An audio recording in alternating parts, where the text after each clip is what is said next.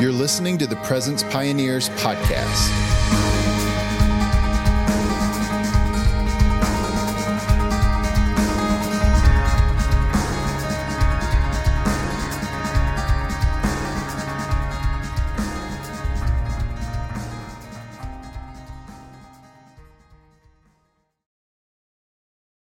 Lord, we love you and thank you for what you're already doing in our hearts this morning. And uh, pray, Holy Spirit, that, that the coffee that we got would kick in so we could engage with you uh, during this next 45 minutes. Pray that you would speak to us, that you would remind us of things, or what reawaken things in our hearts, bring fresh revelation to those that need it. And I pray that uh, there would be clarity that comes and uh, understanding of your faithfulness and your zeal and your desire to accomplish your purposes and to have us be a part of that. And I thank you for that. In Jesus' name, amen. Well, I want to talk about Psalms chapter 132. And for those of you who are involved in the prayer movement, prayer and worship movement, this is not going to be a new chapter. But as I, as I prayed about what we wanted to do for this session, you know, we gave Billy the topic of rest, and God did his little dad joke with me like he loves to do. And he said, You get to talk about resting places. So we'll talk about rest and then resting places. So this is just the way God, God speaks to me. But I want to, want to remind us of what it means to really be a presence centered leader. That's kind of how we communicated this gathering is we want to invite presence centered pastors and ministry leaders to come and be here. And what does that actually mean? And so I want to, if you have your Bible, I encourage you flip to Psalms chapter 132 because we're going to basically look at every verse in this and read through it. Actually, I'll read through it here at the beginning and then we'll dive in. 132, verse 1 Lord, remember David and all his afflictions, how he swore to the Lord and vowed to the mighty one of Jacob. Surely I will not go into the chamber of my house or go to the comfort of my bed. I'll not give sleep to my eyes or slumber to my eyelids until I find a place for the Lord, a dwelling place for the mighty one of Jacob. Behold, we heard of it in Ephratah. We found it in the fields of the woods. Let us go to his tabernacle. Let us worship at his footstool. Arise, O Lord, to your resting place, you and the ark of your strength. Let your priest be clothed with righteousness, and let your saints shout for joy. For your servant David's sake, do not turn away from the face of your anointed. The Lord has sworn in truth to David, he will not turn from it. I will set upon your throne the fruit of your body. If your sons will keep my covenant and my testimony, which I shall teach them, their sons also shall sit upon your throne forevermore. For the Lord has chosen Zion, he has desired it for his dwelling place. This is my resting place forever. Here I will dwell, for I have desired it. I will abundantly bless her provision. I will satisfy her poor with bread. I will clothe her priest with salvation, and her saints shall shout aloud for joy. There I will make the horn of David grow. I will prepare a lamp for my anointed. His enemies I will clothe with shame, but upon himself his crown shall flourish. So back in like 2009 ish, I was actually involved in youth ministry some and was helping to bring together youth groups uh, once a month for worship nights, and we called it Dwell because of the next chapter, Psalms 133, which is how good and pleasant it is when brothers dwell together in unity. And I was scheduled to, to speak at one of these dwell nights, and as I was studying, God drew me back to Psalm 132 to his dwelling place. And realized that there was a connection between Psalm 132 and 133. I kind of forgot about it for years, and then fast forward four or five years later, and I was on a prayer retreat and uh, heard the Lord spoke so clearly Psalm 132, 133, 134 together. And I, at that time, I could remember what Psalm 133 was, but I couldn't remember what the other two chapters were. And I, I came and looked them up, and I saw 132, and I said, This is David's desire for a resting place for God's presence.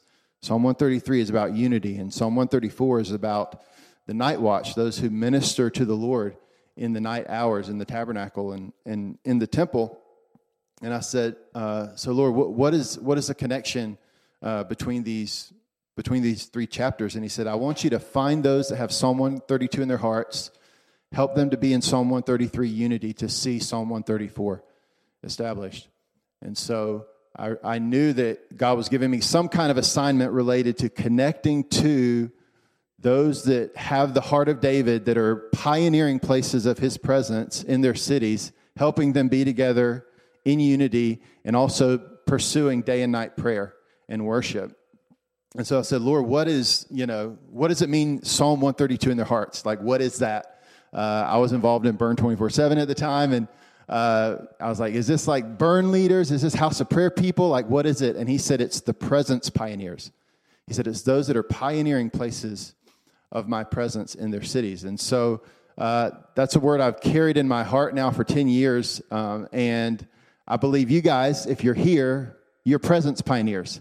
Uh, that's in, in the language God's used with me. You guys are the ones that are hosting his presence. You're hosting events, churches, prayer rooms where the presence of God is central.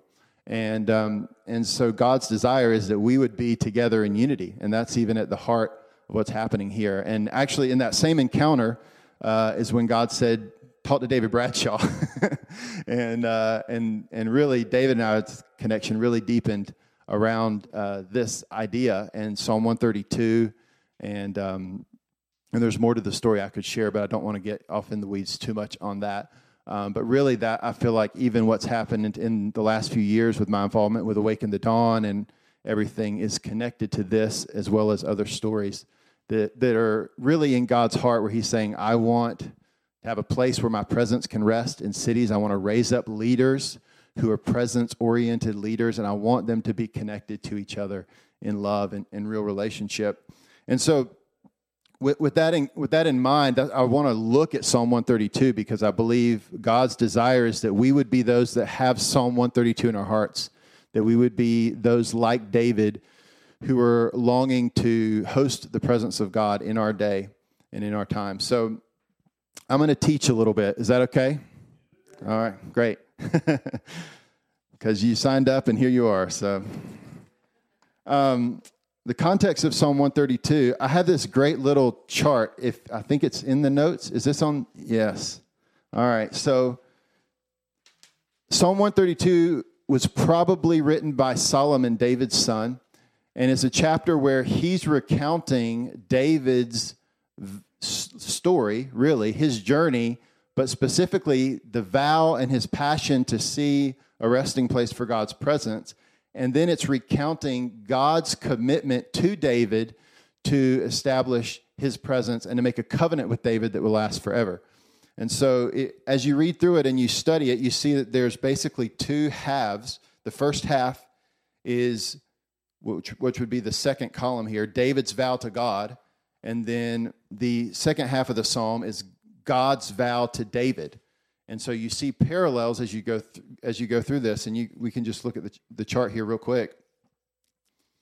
Uh, David makes a vow to the Lord. It says David in all his afflictions how he swore to the Lord to find a place for the Lord. And then verse 11 through 12, the Lord swears to David.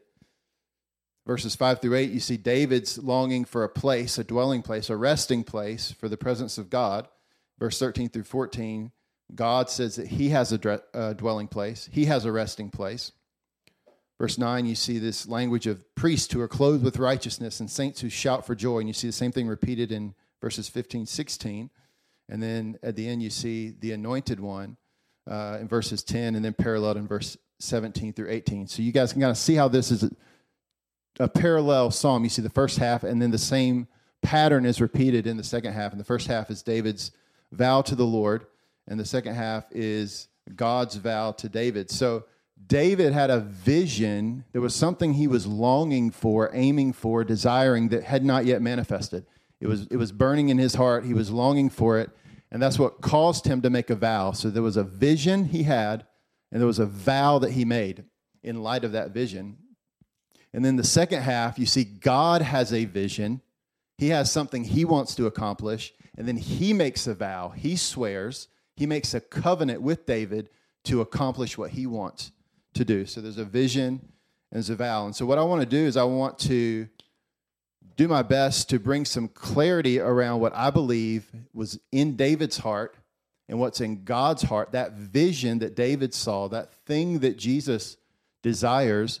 And so that as we are pursuing it, we know what we're actually going after.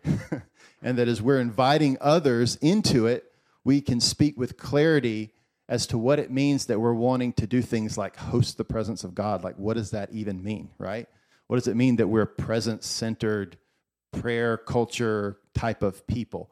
And so I think this psalm brings some clarity to what that actually means. So I have sort of four uh, distinctives here under clarifying the vision in my notes.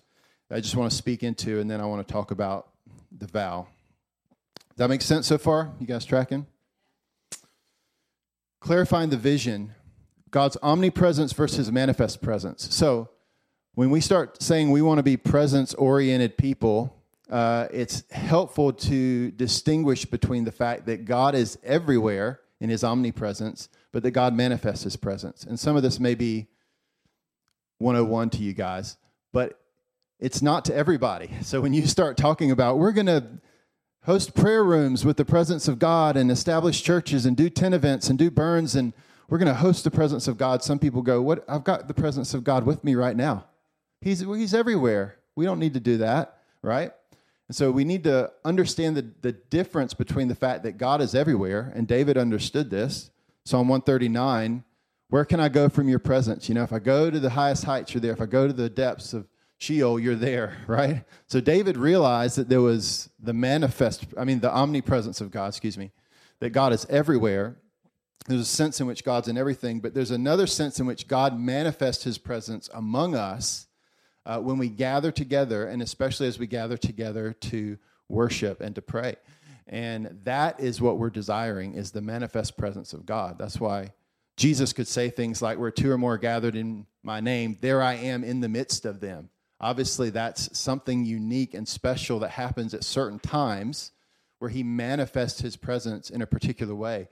And that's what we're longing for. And the scriptures do emphasize the omnipresence of God, but there's moments where God shows up, right? There's times when God moves, and that's what we're longing for. That's our desire, right? We want the, the glory of God in the midst of us, in the midst of our cities, in the midst of our communities, in the midst of our churches, in the midst of our nation. And so I mean, there's obvious situations here, right? I have some at the bottom of the page. When God, when the glory of the Lord fills the temple, when the Holy Spirit's poured out at Pentecost, when the church at Jerusalem shaken in Acts 4, Peter hears the voice of God on Acts 10 on the rooftop. God breaks in at the church at Antioch when they're ministering to him and he speaks, right? You could list 20 more times where 50 more times probably where God shows up, right? and it's not his omnipresence, it's his manifest presence with him, uh, with his people. And that's what we're desiring. And when we say presence, I do think it's helpful to also understand that God's presence is relational. And, uh, and there's, there's this theology book I came across a few years ago that was just uses this phrase, God's relational presence. And I just love that. Um, that when we speak of his presence it's not an it's not an it right? It's not like something god sends to us. It's he comes right? He makes himself known and he is with us. And the personal loving god comes and manifests himself and comes and meets with us. And so i believe that's what david was longing for uh, and i believe that's what as presence centered people we need to pursue his manifest presence the other point of clarity i think that is helpful when we talk about being presence centered communities and presence centered leaders is the idea of personal breakthrough versus corporate breakthrough. And so, you know, a lot of times when we are contending in prayer, when we're pursuing revival, when we're hungry and longing for more, and we're calling other people to, to go hard after God and to, to seek Him, that kind of thing, sometimes people will push back against that and say, Well, I've already got it. I've already got an open heaven over my life. I've already, you know, I, am in the kingdom of God. What, what, why are you contending in prayer? You know, why are you doing hours and hours of worship and prayer for something that we've already got? Jesus already paid for it. And there can be some misunderstanding between what we have in our own hearts versus what we're experiencing on a corporate level in our churches, in our cities, and in our nation. And so, just because we have an open heaven over our lives doesn't mean that our family and our friends and our cities and our churches and our nation are living in that same reality, right? And so, that's the thing that we're pursuing and that we're contending for. And so, it, when David says, verse 5, until I find a place for the Lord, a dwelling place for the mighty one of Jacob. The word place there, it, it means a geography, it means uh, land, I mean, it means space. And so when we're saying we want a place for God, we're not just saying we want a sense of God's presence in our heart. We're saying we want God's glory to come and to rest among us in a geographic space. Then that can happen. And that has happened, and that will continue to happen. God's glory and presence can fill spaces. I mean, I drove up to Asbury on the last day on the collegiate day of prayer, and you could feel as you're even getting close to that space, you could feel the presence of God. And as you got closer to the auditorium and in the auditorium before the meeting, evening, meeting even started, God's glory was resting in that space. You know, it was it was in the place. Um, and even before people started singing or praying, God's presence was resting there. And if you read revival history, you know, and you hear the stories, you, you people drive into towns and begin to weep as they feel the presence of God and the conviction of God as they come into places. This can happen. God can rest in a place. And, uh, and I know we've seen that probably in micro scale and macro scale, right? There's, there's times we have great meetings and God's glory is there and people come in and immediately experience God. It happens uh, in, in, on a bigger scale as well.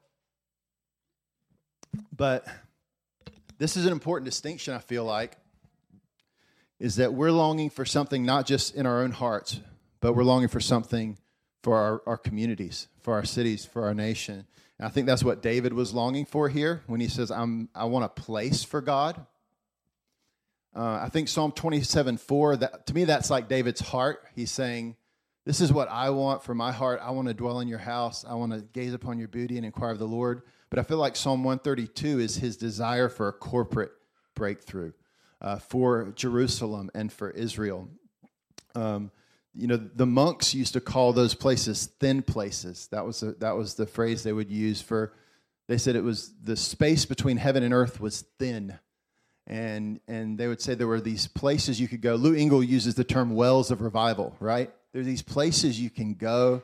Charismatic people sometimes say portals or whatever.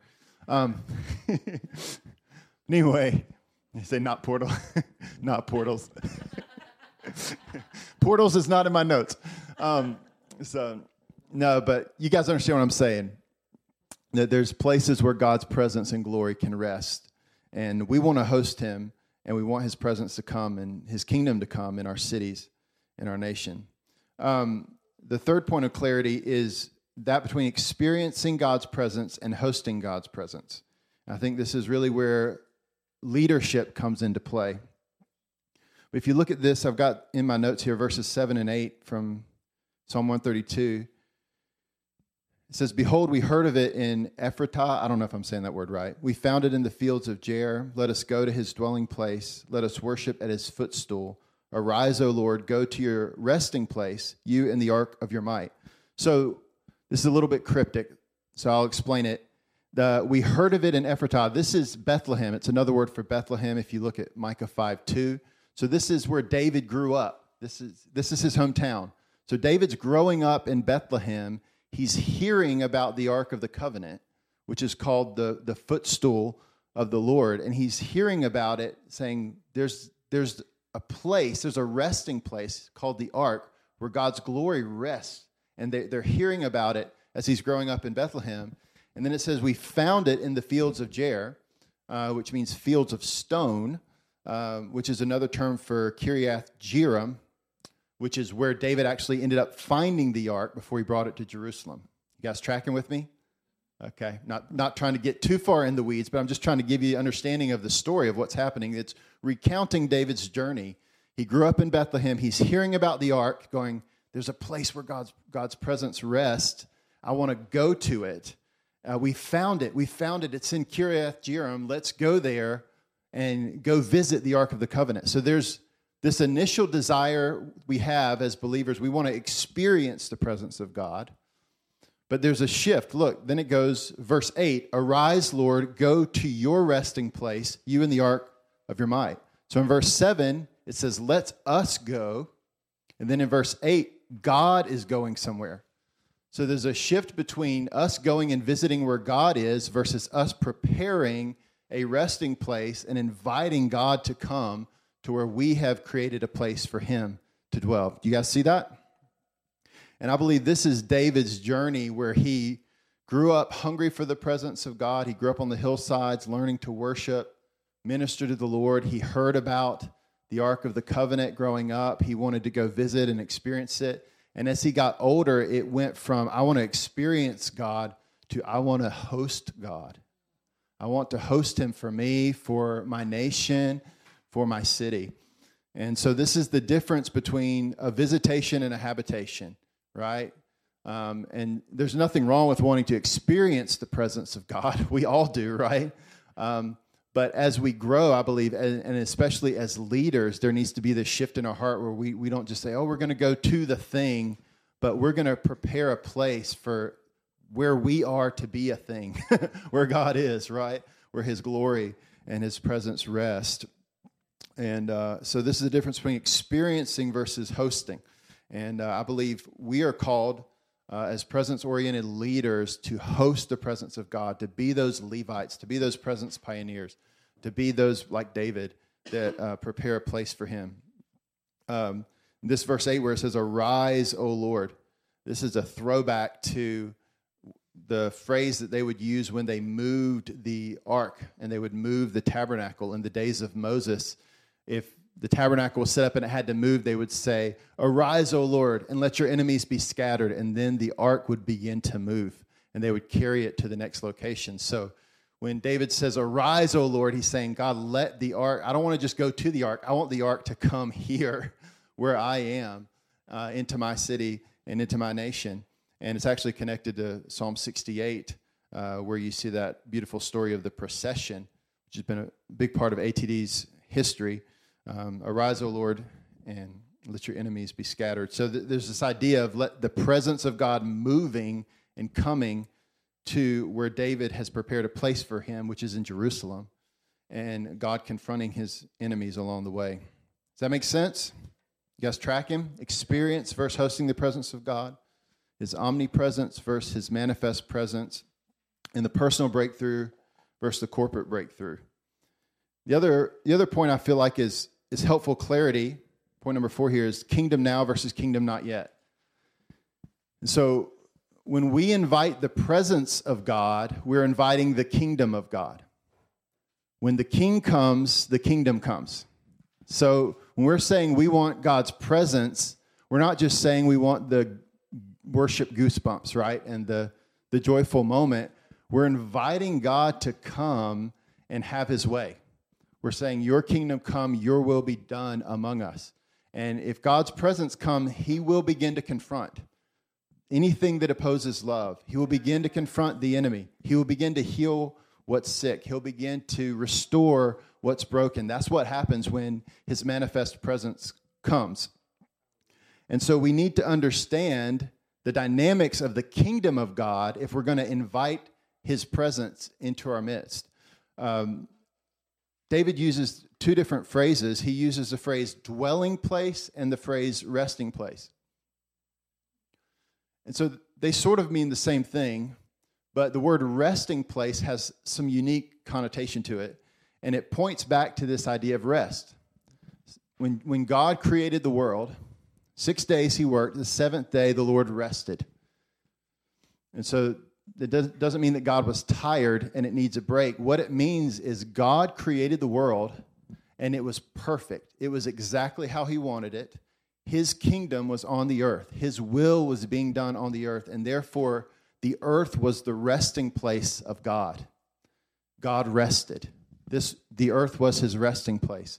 Whenever you see the Lord rising up in scriptures, standing up, it means there's something that's in conflict with him and his kingdom. He has to rise up and confront it. When the Lord comes and sits and rests in a place, it means that things are the way they should be, and he has his way.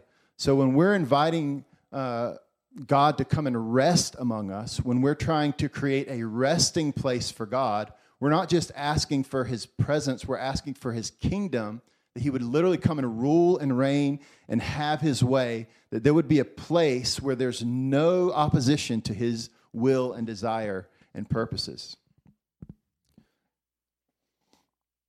So we want a dwelling place, but we want a resting place where his kingdom comes and his will is done.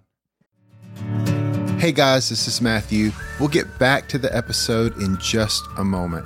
If you're enjoying the podcast, please consider joining Presence Pioneers Premium, our brand new subscriber community. Paid subscribers will get exclusive premium content such as bonus podcast episodes, exclusive articles, early releases, and more. Presence Pioneers will be releasing its first e course in 2024 with many more to come. And the Presence Pioneers premium subscribers will always have full access to the entire library of online courses. Visit media.presencepioneers.org or click the link in the description to join today. You can become a premium member today for an introductory price of only $5 a month. When the price goes up in the future, as our library of resources grows, you can stay subscribed at the original price. If you've enjoyed our podcast for a while, becoming a premium member is a simple way for you to help us cover the cost of producing this podcast and partner with Presence Pioneers in equipping the church with resources for day and night prayer, prophetic worship, missions, and revival. Visit media.presencepioneers.org to sign up today. No resistance, no strife, no sin. It's that pointing to perfection, right? That pointing to Sabbath, that shalom. That's what, that's what we're after. So we're not just wanting to have good meetings, although I love great meetings. Uh, we're not just wanting to have good events, right? But we really want the kingdom of God to come. Now, if we're going to talk about the kingdom of God coming, we have to understand that the kingdom of God in this age is both now and not yet. So the kingdom of God has come in Jesus, but it's come as a seed. It's come like leaven in dough that works its way throughout the earth, but it will come in fullness when Jesus comes again and rules and reigns on the earth. And so the temptation is to overemphasize one or the other. And some people overemphasize the kingdom now in the and as if heaven is here. and uh, it takes about, you know, 10 seconds on social media or on the news website to realize the kingdom of God is not here. In fullness, right? But then some people overemphasize the kingdom to come and disregard the fact that Jesus has come. He has put his spirit in us. He has an ecclesia on the earth. He has a church that is here to manifest and expand his kingdom into the earth. And the kingdom of God is growing. The increase of his government and peace will have no end. And that's breaking out right now. And it's growing and it's growing and it's growing. And it will crescendo uh, at the end of the age to the return of Jesus to fully manifest his kingdom uh, on the earth. But we live in the tension between the kingdom now and the kingdom not yet. And so sometimes when we are contending, pursuing, uh, you know, working, leading people to the presence of God, to see the kingdom of God, to see revival, to see awakening in our cities, in our nation, you'll run into different extreme positions on the kingdom of God. And we, we live in the tension of the kingdom of God is here, but not yet, and it's manifesting. So we rest in our identity in Christ. We rest in our hope that is to come. Uh, but we also contend and pursue and work and labor towards the f- fullness of the kingdom of God and seeing the Great Commission fulfilled and seeing the kingdom of God grow, seeing transformation and reformation in our cities and our nations as well at the same time. That make sense? You guys tracking? Kingdom is now, Kingdom is not yet. So we live in that tension, and it's uh, the tension of the age. Um, but uh, the kingdom is coming, and uh, the the vision that David has in Psalm 132, I believe, when he says, "Come to your resting place," I, I think David's maybe touching on some of that. I think he probably has an idea, but probably doesn't have the full idea.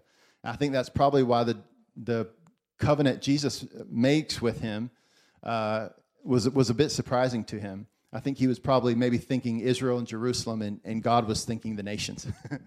and David tapped into that a little bit, but I don't, I don't know. I'm speculating a bit here. But, uh, but I know what God's vision is, and he lays that out here at the end of this chapter, Psalm 132. Have it point D on my notes here. The vision is Jesus, the anointed one, ruling and reigning the nations from Jerusalem forever, with provision, joyful worship, and victory over every enemy. This is God's vision.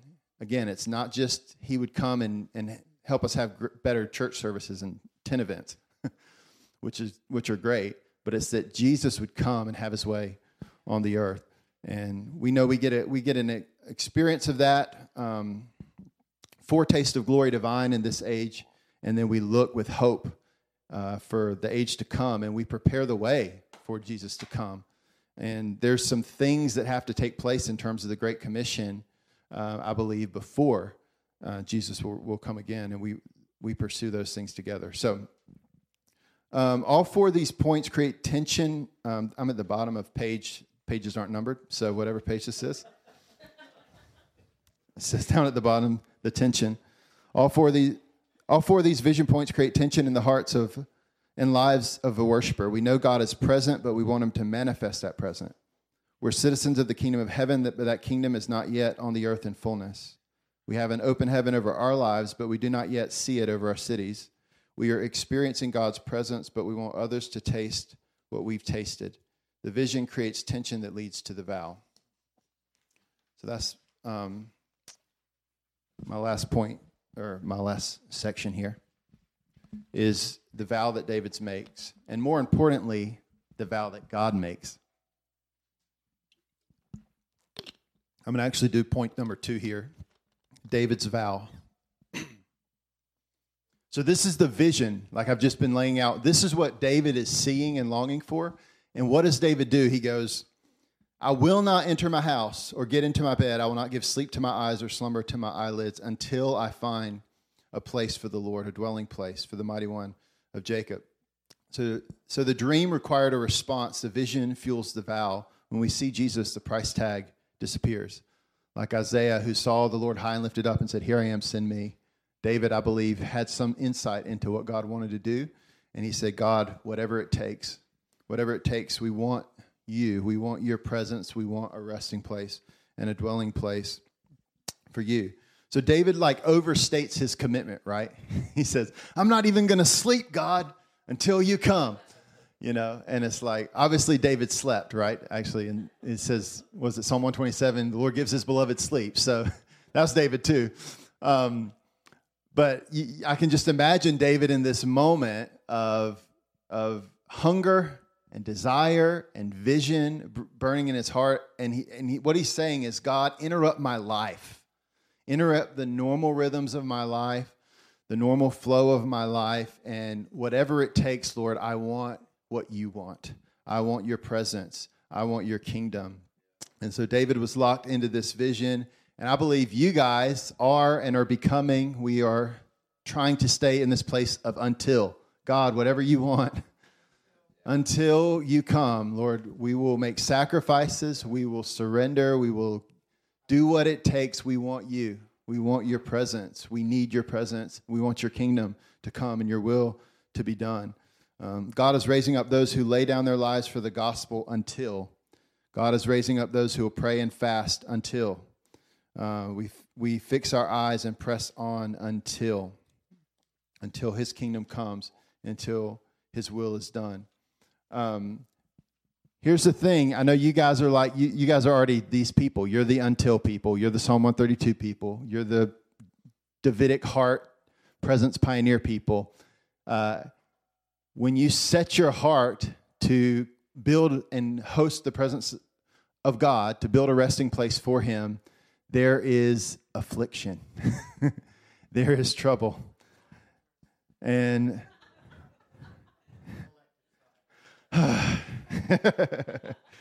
Verse 1 Lord, remember David and all his afflictions. and his afflictions were connected to this yearning in his heart. Uh, you know, I mean, it started with the journey with Saul, right? We know the story. We're not going to rehash that, but, you know, Saul was persecuting him. He was fleeing. He was trying to be killed. Uh, finally, David becomes the king, and he's got his glorious, like, this is his ministry breakthrough moment. He's bringing the ark into Jerusalem. All 12 tribes are united together, and then his wife is like, What are you doing?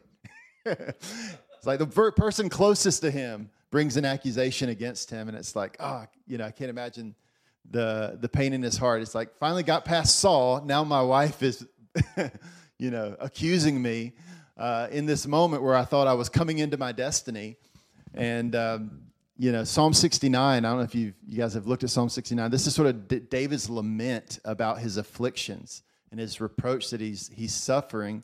And uh, he says he's become the song of the drunkards. And, uh, you know, D- David's, and he says why. Uh, here, Psalm 69 9. For zeal for your house has consumed me, and the reproaches of those who reproach you have fallen on me. This is the reason David gives for why he's suffering reproach and affliction is because of the zeal in his heart for God's house, for this desire for a resting place for his desire for God's presence and kingdom, this is what is causing the tension in his life and the affliction in his life. And so, if you're experiencing pushback, if you're experiencing warfare, if you're experiencing accusation, spiritual warfare, sometimes from those that are close to you in painful ways, uh, welcome. this is what David experienced. This is what Jesus experienced. This is what the apostles throughout uh, you know, church history have experienced when we enter into uh, this pursuit of the presence of God, there's also this, uh, this uh, affliction and this pain um, that, that's really in it. And Jesus is our uh, reassurance. He's, for me, uh, I, I, look and I go, okay, I'm in good company. I'm with Jesus, the one who suffered, right? The one who had zeal in his heart, right? That's what he's that's what John said Jesus about Jesus, that zeal for his house has consumed him. When he went into the temple and, and turned over the tables, he quoted David and said, Zeal for your house has consumed me. Um, he said that's what was happening in Jesus' heart. And, uh, and so there's this beautiful parallel between what David endured, what Jesus endured, obviously, was a lot more than what David endured. But as we pioneer places of God's presence, we can expect hardships, tension, reproach, warfare, misunderstanding, accusation, challenges. Um, extravagant worship always experiences pushback. Um, whether it's David, whether it's Mary at the feet of Jesus, whether it's pouring out the alabaster jar. Every time you see extravagant worship in the earth, there's pushback against it. And so, if you guys are trying to host tents and do burns and do houses of prayer, um, then then we are going to experience pushback um, as as as we do that. So be encouraged. Encourage me. This my last point is, is the encouragement. This is the encouragement. And I'll start with a, start with a story. There's this intercessor lady in our hometown, Greenville, North Carolina. She passed away a few years ago. She, for decades, was faithful in praying for our city, uh, mentoring, discipling younger women, especially and always full of hope, uh, always like 90 something years old, and God's doing a new thing. I'm excited about what the Lord's doing. Don't you feel it? And uh, I mean, and so just like really like Anna, you know, Luke 2, just like this faithful in prayer and fasting. Uh, her name was Nancy, and um, me and my wife got to sit down with her one time and just spend some time with her. And I said, Nancy, how have you stayed faithful in prayer? for decades, you know, and so hopeful in prayer. And she paused for a minute, and I'm like getting ready to like get my notes out and like top five tips for staying faithful in prayer. You know, I can make a blog post out of this. Um, and she just she like paused and looked at me and said, "He won't let me go." and I was like, uh, right in my heart, like, okay, put my notepad away, like. totally different paradigm. I was thinking, what are you doing? Like, how are you, you know, like, how are you orienting your life so that you'll be faithful to the Lord? And, and for her, it wasn't about her faithfulness to him, it was about his faithfulness to her. And I think that's the same switch that happened in David's life. Is he, is he wants to build the temple for God, right? He comes to Nathan and says, I want to do this. And Nathan's like, sounds great. And then Nathan gets woken up by the Lord. This is in, you know, 2 Samuel 7. And, uh, and God comes to him through, through the prophet Nathan and says, You want to build a house for me, but God says, I'm going to build a house for you. And so God makes a covenant with David, a promise that his, his uh, offspring will reign forever on the throne of David in Jerusalem, and that that kingdom will have no end. And so this is the covenant God makes with David, and that's what the second half of Psalm 132 is.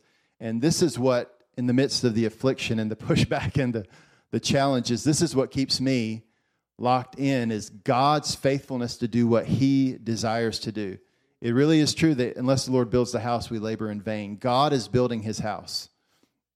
He's going to do what he's promised to do.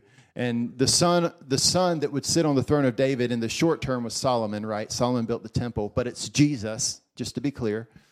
Jesus is the son of David who will rule and reign forever on the throne of David and over the kingdom of God on the earth. And this was an unconditional covenant that God made to David. David didn't have to do anything in order to have this covenant fulfilled, unlike some covenants uh, that, were con- that were conditional.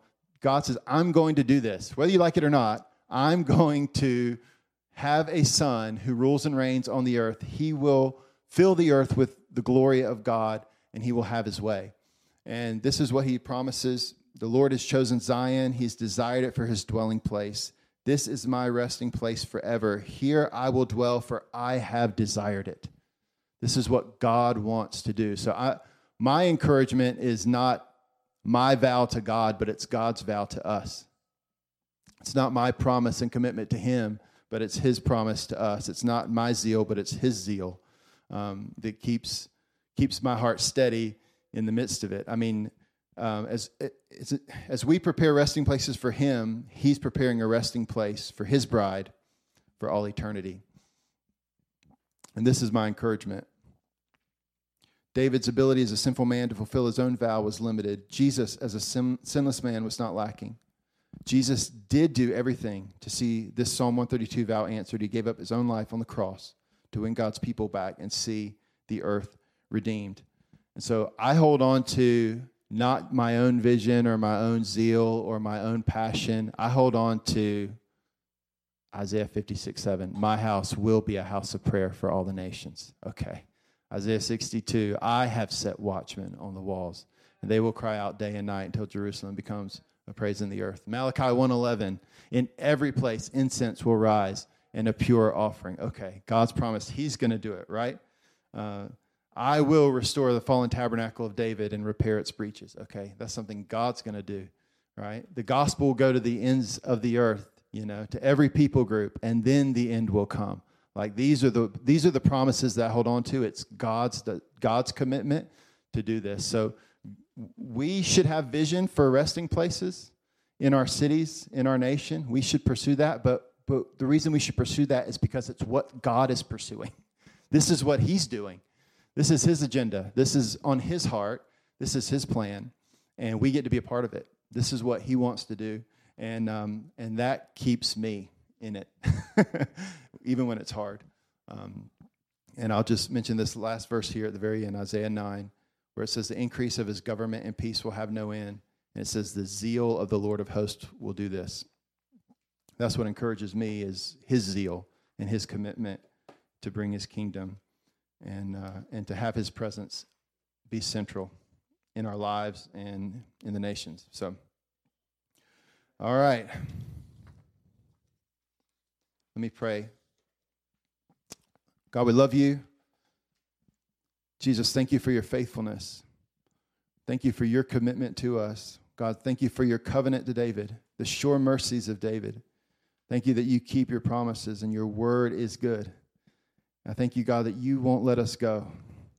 Thank you that you are committed to us. You're committed to our hearts. You're faithful to our families and to our cities. God, that you will do all that you've promised to do. And we thank you that we get to be a part of seeing your kingdom come and your will done in our cities, in our nations. Lord, I pray that you would uh, remind us of your faithfulness today, that you would connect our hearts to the broader storyline of what you're doing and the prophetic promises in our hearts, Lord, more than just a season, Lord, more than uh, a moment of inspiration or prophetic word, Lord, we thank you that there's eternal promises in your heart, God. There's eternal words and things you have said that you will do. I pray you'd root our hearts in them and, uh, and that you would help us to not grow weary in doing good, um, but to be faithful, to continue to sow, and then in time we will reap harvest. And um, Lord, we just pray your glory and your presence would rest on our cities, God, as those that are in this room are um, gathering together in their cities, as they're building prayer rooms and hosting events and leading churches. God, I just pray your glory would fill every city, every gathering, every community, that, that they would become resting places of your presence in your kingdom. In Jesus' name, amen.